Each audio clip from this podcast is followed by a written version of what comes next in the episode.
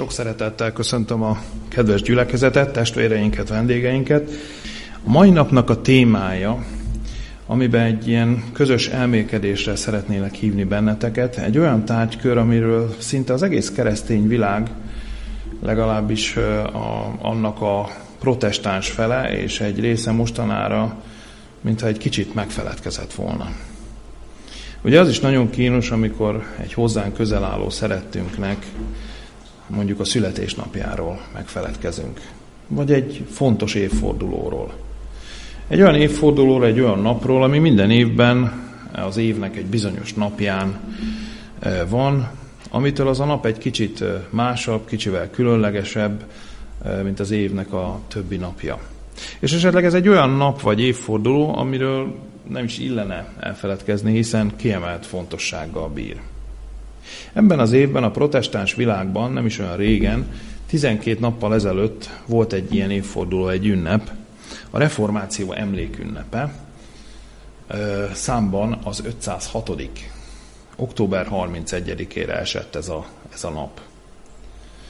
Akár merre is kerestem, sem a közösségi médián, sem az interneten, sem más felekezetnél, és természetesen képzeljétek el, még adventista lelkipásztorokat is megkérdeztem, de senki nem tudott igazán felidézni olyan reformációs emlékünnepet ebben az évben, vagy olyan megemlékezést, ami igazán említésre méltó lett volna. Pedig ez a naphoz kötjük magának a reformációnak a kezdetét, hiszen 1517. október 31-én Luther közzétette azt a 95 pontot, amit eredetileg disputának, vitaindítónak vagy vitaanyagnak szánt, hogy felrázza az egyházat, a katolikus egyházat. Tette mindezt azért ezen a napon, mert tudta, hogy eh, ahol ő tanított eh, és gyakorló eh, pap is volt egyben, Wittenbergben, másnap, november 1-én, a Minden Szentek napján sok átutazó jelenik meg a város saját polgárain kívül. Zárójegyben jegyzem meg csak, hogy itt azért erősen tetten érhető Isten ellenségének a munkája. Ha belegondolunk, akkor ma sokkal többen ismerik és ünneplik az október 31-én a, magát ezt az ünnepet, a Halloween-t, mint hogy eszünkbe jutna ugyanezen a napon, mondjuk a reformáció emlékünnepének az alkalma vagy napja. Pedig ezt elvileg 506 éve ünnepeli az emberiség. Ezzel szemben a Halloween-t az 1900-as évek elejétől kezdték el népszerűsíteni az Amerikába bevándorló írek, hiszen a Halloweennek a háttere az egy ősi pogány kelta ünnep, amit még a római birodalomban is ismertek, még a római birodalomban is feljegyeztek két-három ezer évvel ezelőtt. És Például nálunk Magyarországon pontosan száz évvel később, valamikor 2000, a 2000-es évek elején az ezredforduló környékén kezdett elterjedni, hála, hála az amerikai hollywoodi produkciók elterjedésével, ahol ezek a produkciók, ezek a filmek hozták magukkal az amerikai életstílust, és, és amiben ugye ez, a, ez az ünnep feltűnt. Így aztán a reformációnak az emlékünnepe, kicsit úgy tűnik nekem, mintha rosszabb lenne a marketingje, lassan elkezdett feledésbe merülni. Nálunk is, és talán nem is csoda, hogy a napjainkra itt tartunk, ahol tartunk.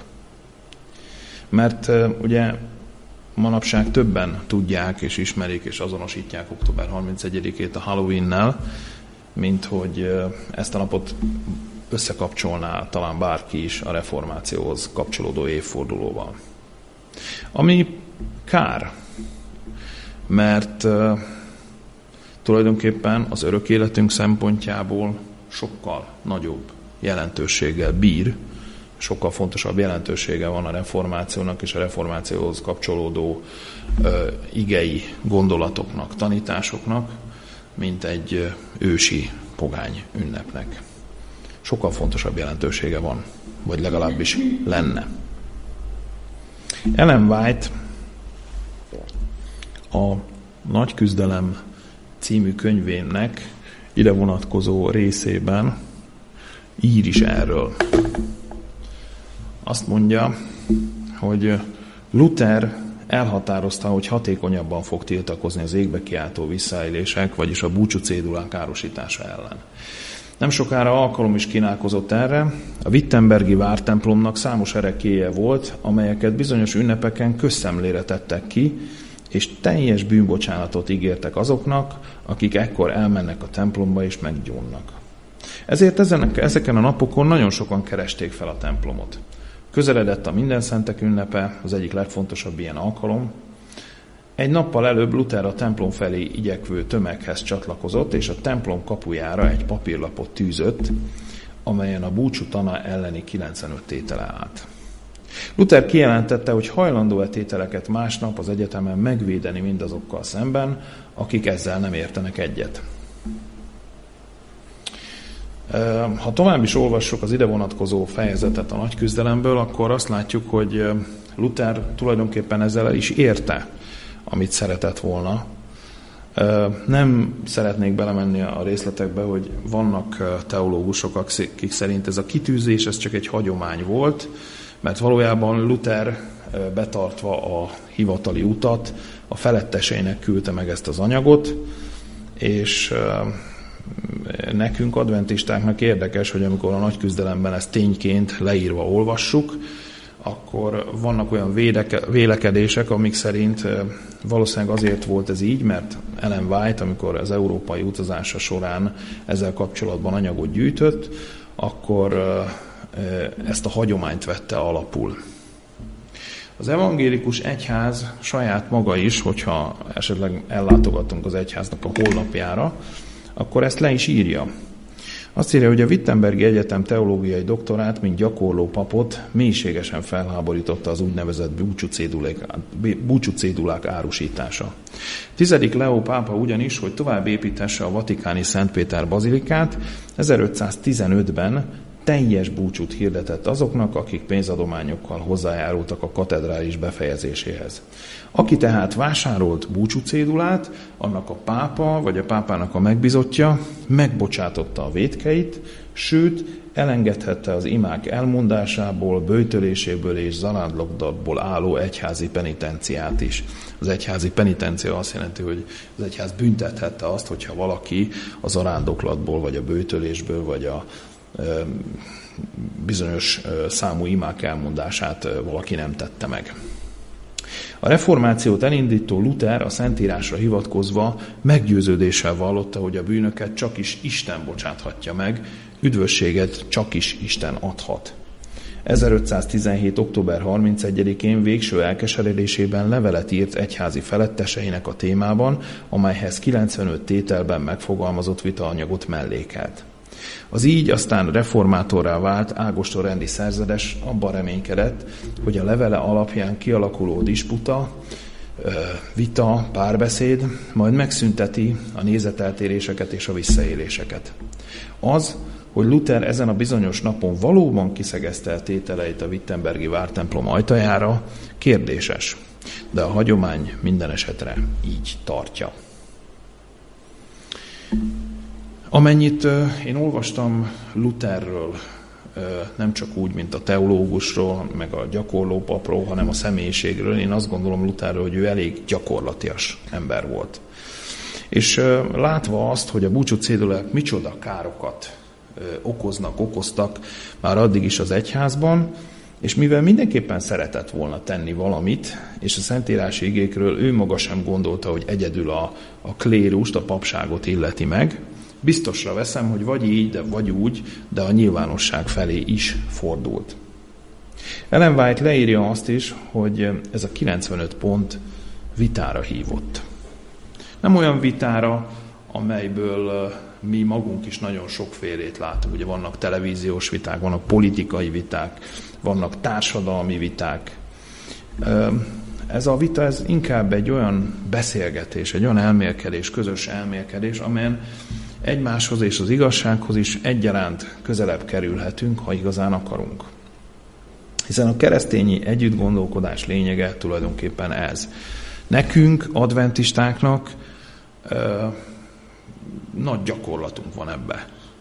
nekünk kellene a legjobban tudni, hiszen minden szombaton ott vagyunk, itt vagyunk a gyülekezetben, itt vagyunk a szombatiskolán, és közösen elmélkedünk az igéről. Nem vitatkozunk, hanem együttesen arra törekedünk, hogy minél jobban megértsük Isten igéjét. És hogyha egy kicsit jobban belegondolunk az adventista egyháznak a történetébe, akkor valahol a mi egyházunk története is úgy kezdődött, hogy szerdánként volt két-három ember, aki leült és tanulmányozta az írásokat. És próbálta megérteni, hogy mi mit jelent. Közösen, együtt, egymást támogatva. És biztos, hogy mindannyiunknak megvolt már az a tapasztalata, hogy ahogy együttesen tanulmányozik a Szentírást, ezáltal mind Istenhez, mind egymáshoz közelebb kerülhetünk, és jobban megérthetjük, hogy mi a szándéka és mi a terve velünk, akik tanítványainak valljuk magunkat.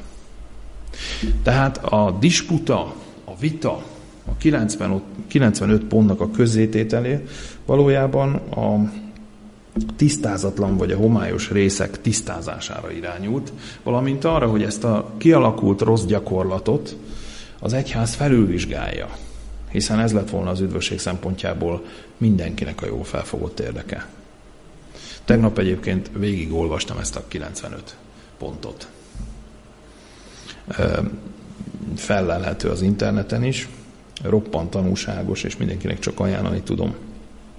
Kifejezetten, ahogy Ellen White is írja, a bűnbánati cédulákról szól, és a, a katolikus egyház szerinti bűnök megbocsátására és feloldozására szánt eszközök árusítása ellen szól és ezekhez kapcsolódóak, ebből kiindulóak ezek a megállapítások ebben a 95 pontban, és valóban alkalmas volt ez az anyag, ez a 95 pont, hogy bármelyik pontot ha kivesszük ebből a 95-ből, és csak azt az egyet vizsgáljuk meg, akkor szentírási alapon bebizonyítható az abban szereplő tévedés és az ahhoz kapcsolódó rossz hitéleti gyakorlat.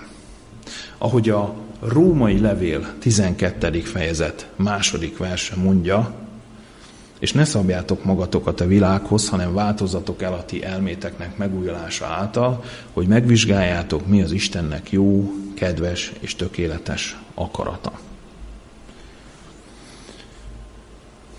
A reformáció szó jelentése megjavulás, megjavítás, megújulás, megreformálás, hitújítás, megújítás, újraképződés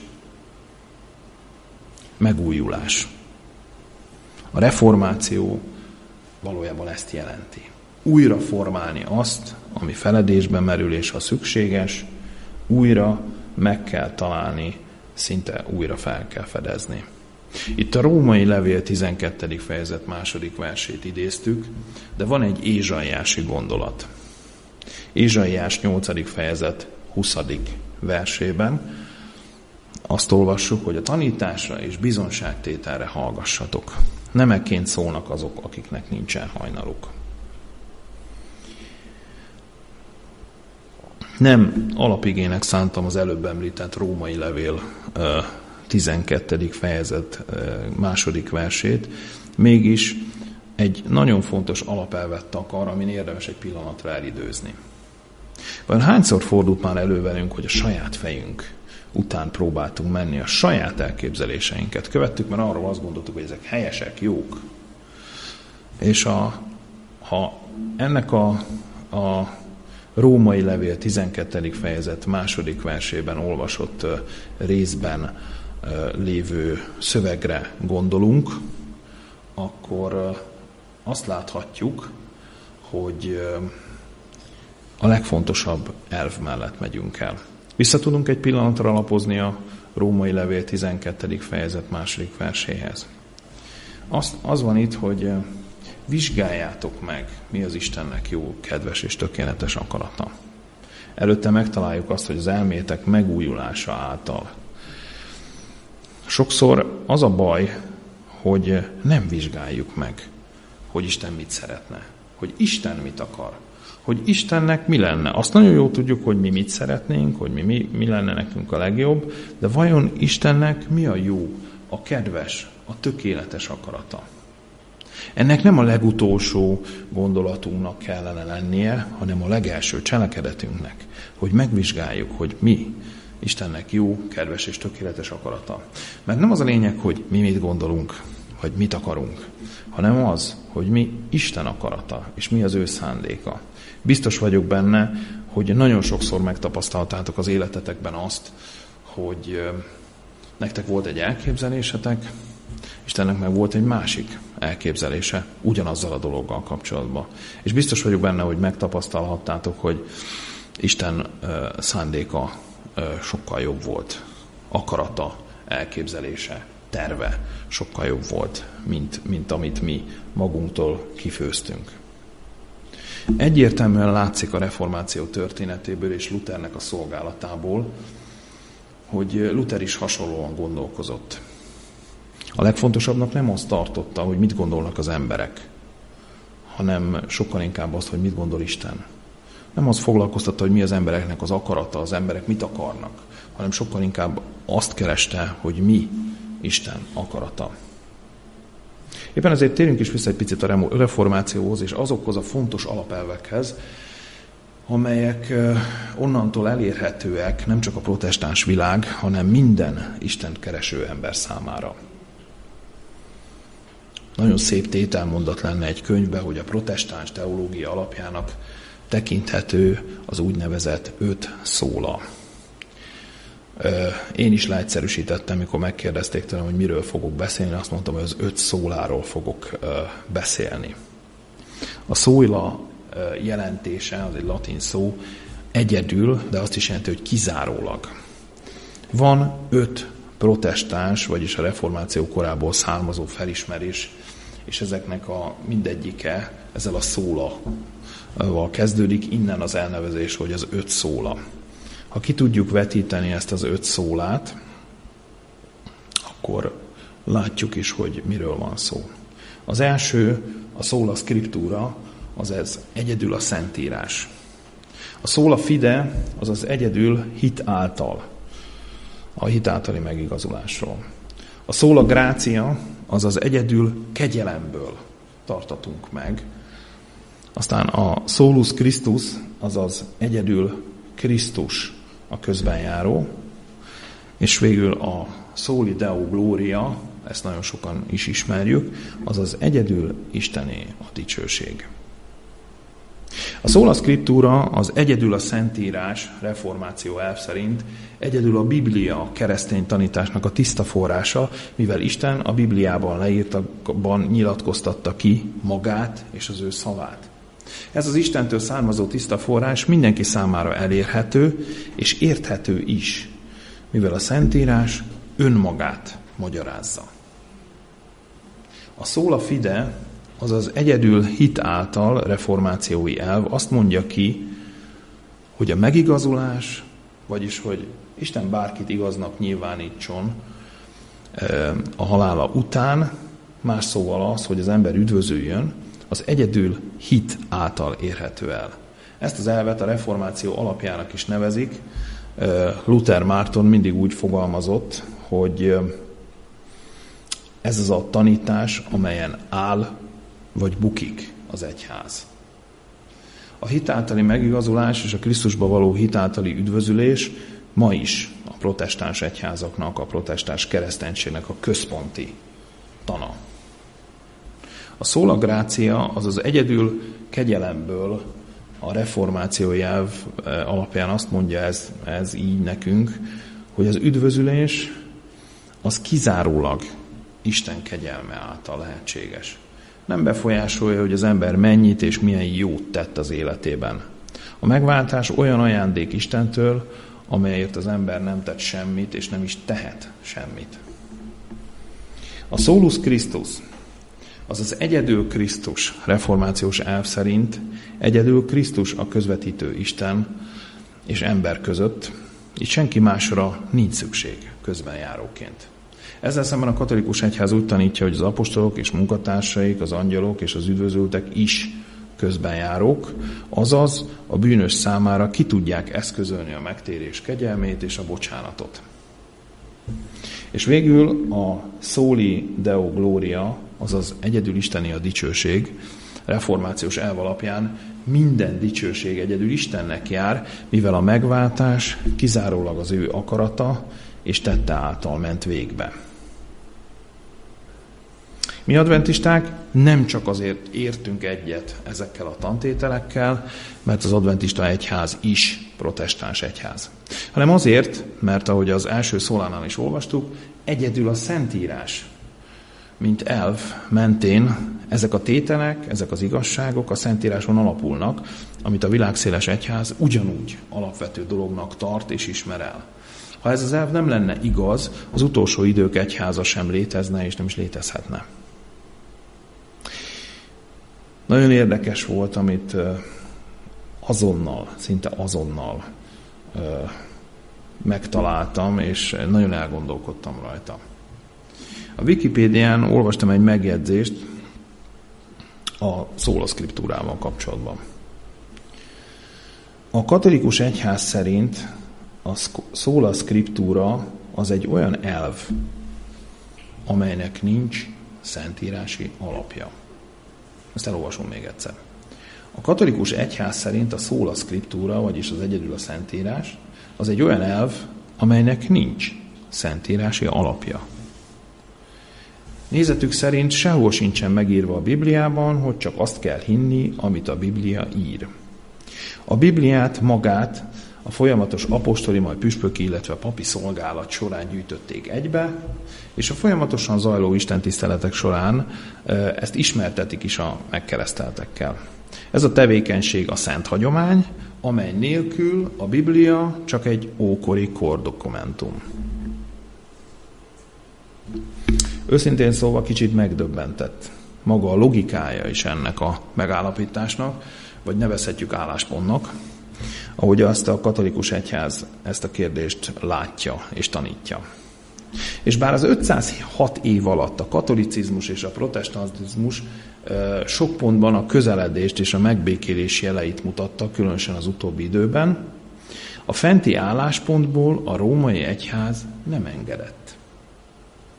A hitvitákat mára egy olyan párbeszéd váltotta föl, idézem egy cikkből, amelyben a katolikus egyház értéknek ismerte el, hogy a protestánsok a szentírást, a hit és az élet szabályaként tisztelik. Ez a szemléletváltás a 20. századi második vatikáni zsinaton történt. A katolikus kritika szellemi kiinduló pontját azonban, tehát azt a véleményt, hogy nincs szentírás a folyamatos apostoli püspöki papi szolgálat nélkül, a katolikus egyház továbbra is fenntartja és vallja. Őszintén szólva, sok mindent lehetne ebből az egyszerű, de annál megdöbbentőbb tényből levonni, de ennek a prédikációnak ma nem ez a célja. Ennek a mai közös elmélkedésünknek nem ez a tárgya. Nem az, hanem az lenne a célja, amit szerettem volna a figyelmetekbe ajánlani, hogy maga ez a jelenség, amit a napjainkban megfigyelhetünk, hogyan válik egy nagy áldozatok árán megszerzett tudás, Isten igényének az igazsága teljesen értéktelenné, teljesen érdektelenné. Amire már nem is emlékszünk, és nem is emlékezünk meg. Nemrég olvastam a magyar reformációnak a történetét édesanyámnál. Volt egy nagyon kedves gyülekezeti tag, a Katónéni. Nagyon irigyeltük Katónénit, mert Katónéni a gyülekezettel szembe lakott. Soha nem késett el. És a Balatonfüredi gyülekezet a, a Vakbottyán utcában van mai, mai nap is. Ö, egy nagyon kedves, csendes utca.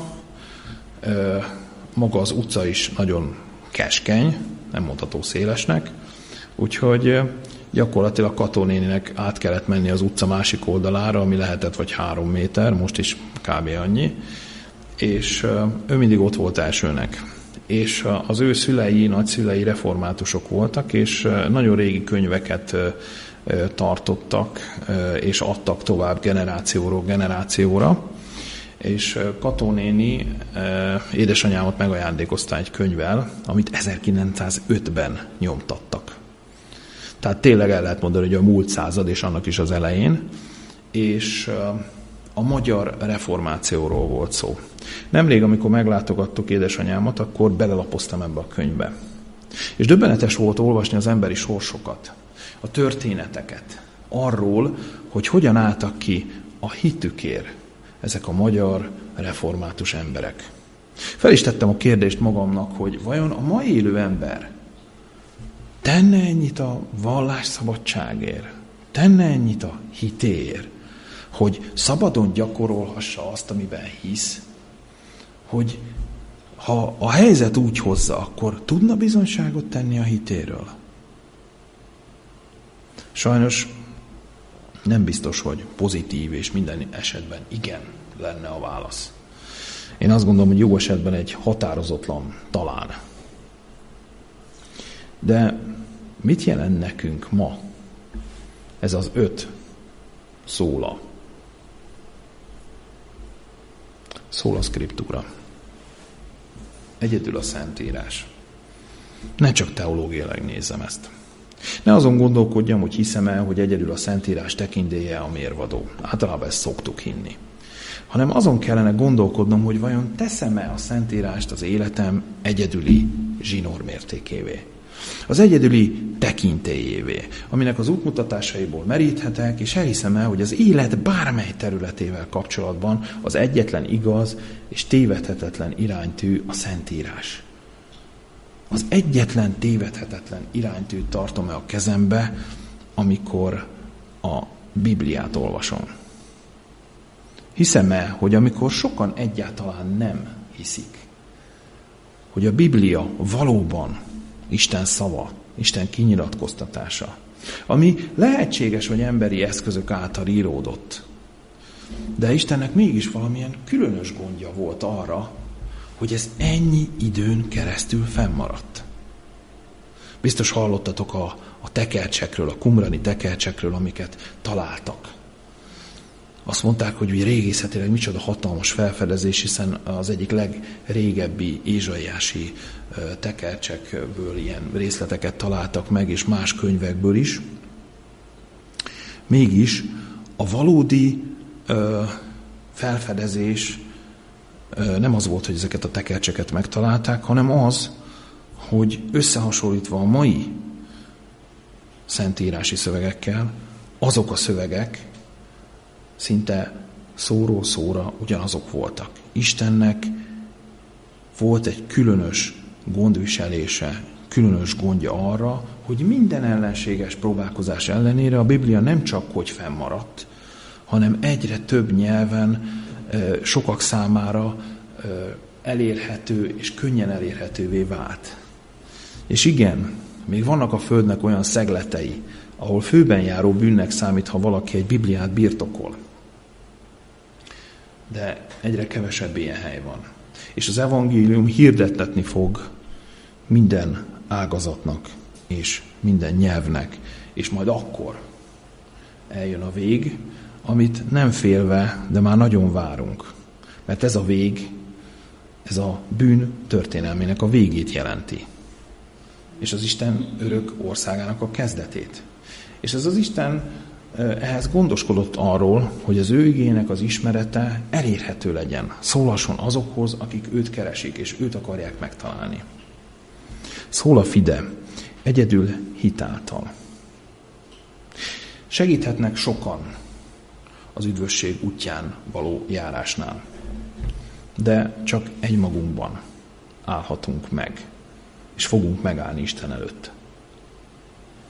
Ugyanúgy, ahogy a próbákban, vagy ugyanúgy csak a hit által. Csak és kizárólag az Istenbe vetett hit által igazolhatunk meg.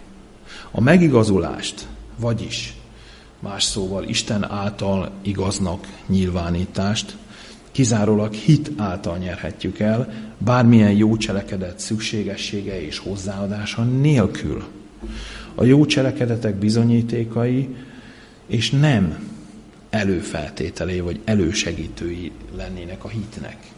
Nem jó cselekedetek által kerülhetünk be Isten országába. A sorrend fordított. Ha Isten országába igyekszünk, és Isten megigazított bennünket, akkor fogunk jót cselekedni.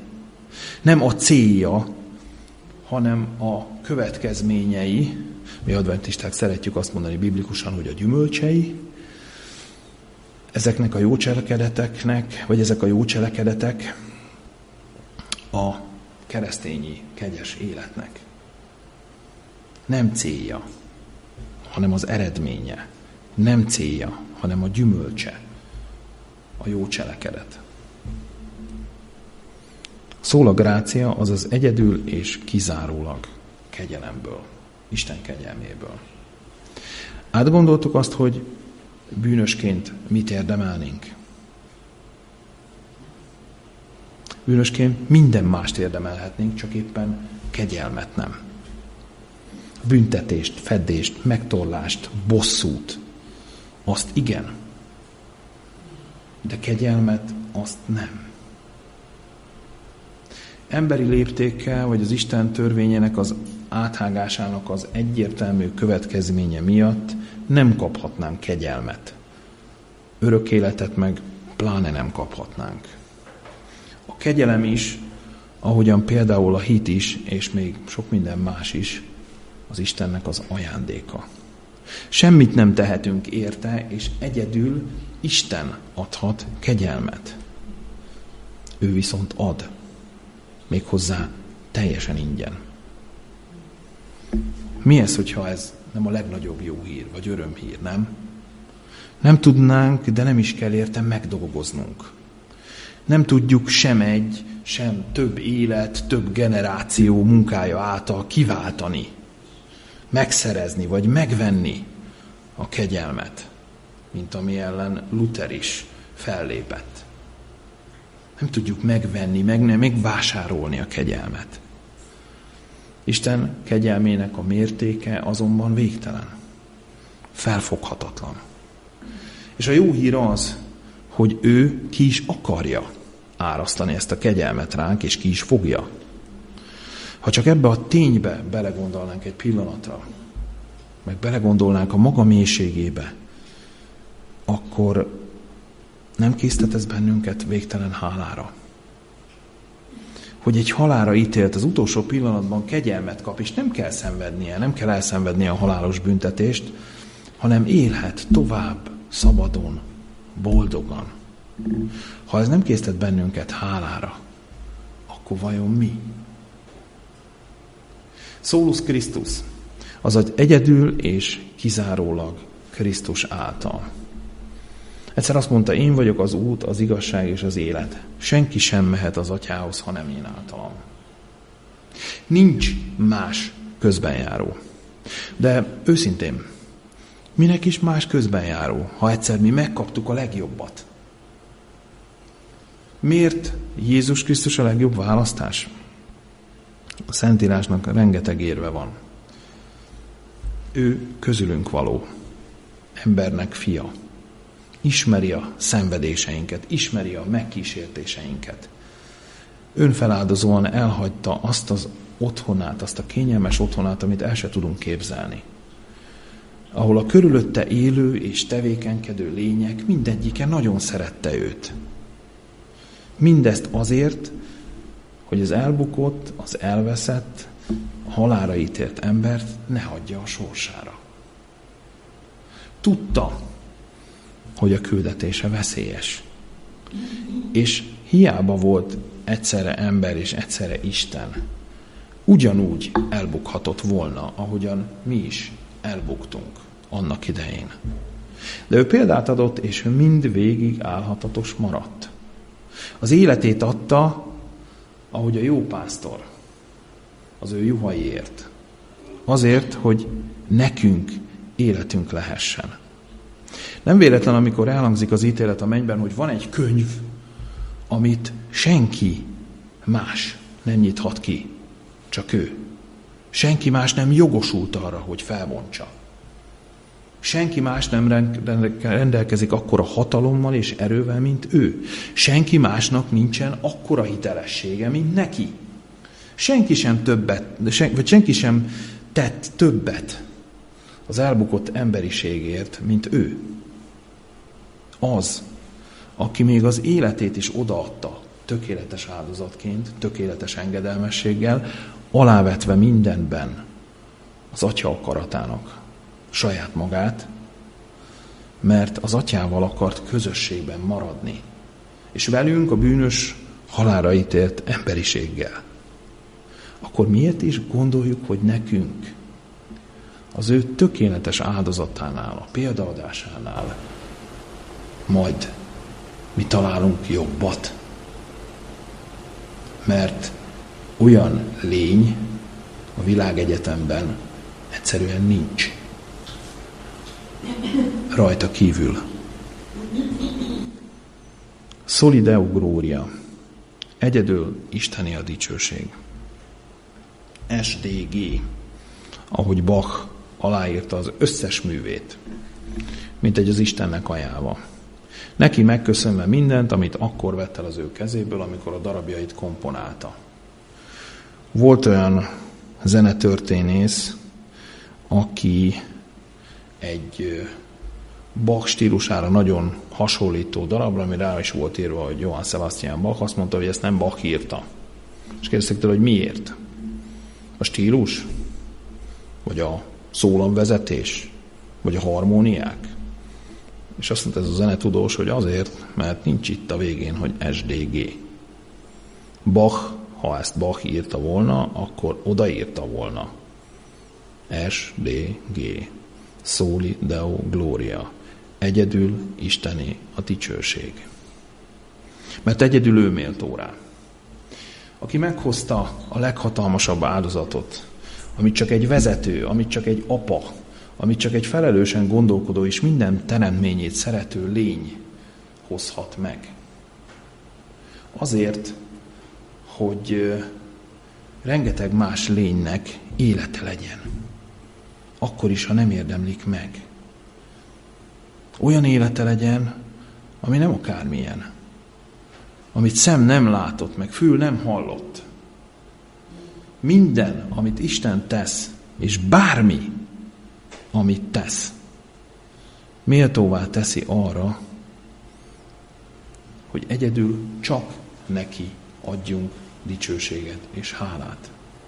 Minden más tett, szándék, terv, legyen akármennyire is jó szándékkal tele, legyen akármilyen zseniális, mind el fog törpülni amellett a sok jó tett és hatalmas áldás mellett, ami magától Istentől származik.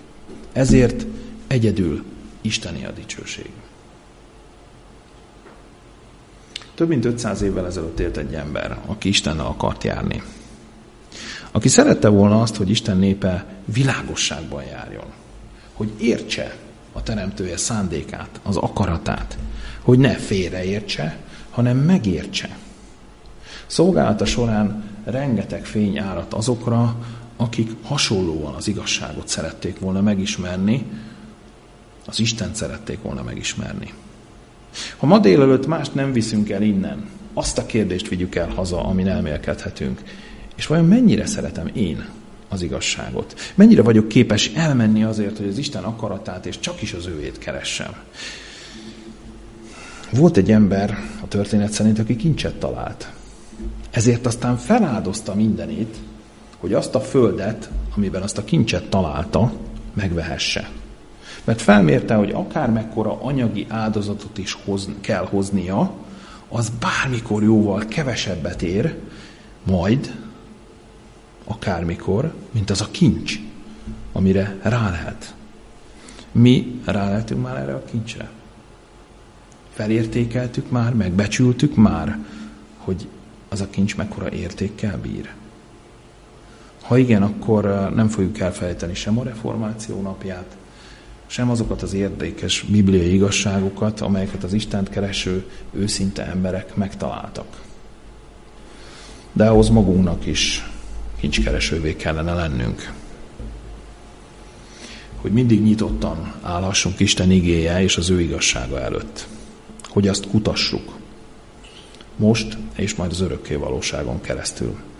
Az ő kegyelméből. Amen. Szerető mennyei atyánk, köszönjük a te szent igédet. Köszönjük azt, hogy minden ismeretünknek, minden kutatásunknak, a te veled való közösségnek, a te ismeretednek az alapja lehet. Köszönjük azt, hogy neked különös gondod volt arra, hogy akármi történjék ezen a világon, fennmaradhasson a te drága igéd. Köszönjük azt, hogy nagyon sok embert vezetett már hozzád, nagyon sok embert nek mutatta meg, hogy mennyire különleges a könyv, de nem a könyv különleges önmagában, hanem az az Isten, akiről szól. Az az Isten, aki segít abban, hogy egyre többen az anyanyelvükön tudják olvasni ezeket az igéket. Aki megnyitotta ezeket a lehetőségeket, hogy utat találjon azokhoz az emberekhez, akiket meg szeretne menteni.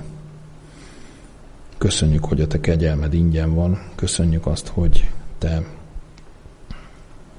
hatalmas erővel, hatalmas kézzel próbálsz mindenkit megmenteni, aki hozzád fordul. Köszönjük, hogy te senkit nem küldesz el. Köszönjük azt, hogy te ezt a kegyelmet, az örök életet, a megigazítást, ezeket mind-mind úgy adod, hogy nem kérsz érte semmit, miközben te a legnagyobb áldozatot már meghoztad ezért. A legnagyobb árat ezt te már kifizetted ezért. Kélek segítsen, segíts abban bennünket, hogy ezt látva, ezt megértve, erről elmélkedve, igazi hála ébredhessen a mi szívünkbe. Segíts abban, kérlek, hogy, hogy megláthassuk azt, hogy milyen Isten vagy. Láthassuk azt a munkát nem csak a könyvben, nem csak a könyvekben, nem csak a történelemben, nem csak a mások történetében, hanem a saját életünkben. Most, a 21. században, amikor ott vagyunk a munkahelyeinken, amikor ott vagyunk az iskolába, amikor ott vagyunk szerte azon a helyen, ahova bennünket rendeltél, akkor megérezhessük és megláthassuk, hogy te ugyanaz az Isten vagy, aki eddig voltál, aki vezettél bennünket, aki igazságról igazságra szeretné bennünket vezetni, aki szeretnéd megmutatni, hogy mi vagy te, és nem azért, mert te szeretnél minél többet megmutatni magadból, hanem azért, mert az nekünk nem csak a javunkra van, hanem az örök életünket, az üdvösségünket szolgálja. Köszönjük azt, hogy, hogy hozzád jöhetünk, köszönjük azt, hogy kérhetünk tőled, köszönjük azt, hogy te mindig bölcsen válaszolsz a mi imáinkra, válaszolsz olyanokra is, amit mi el sem mondtunk, és arra szeretnénk kérni téged, hogy eh, amikor ránk tekintesz, amikor a te népedre tekintesz, kérlek áld meg őket, áld meg mindannyiunkat, akik mai napon hozzád fordulnak, akik mai napon a szombatot tartják meg, azokat, akik ma szeretnének közösségbe lenni veled. Köszönjük, hogy meghallgatod a mi imánkat a te nagy kegyelmedből. Amen.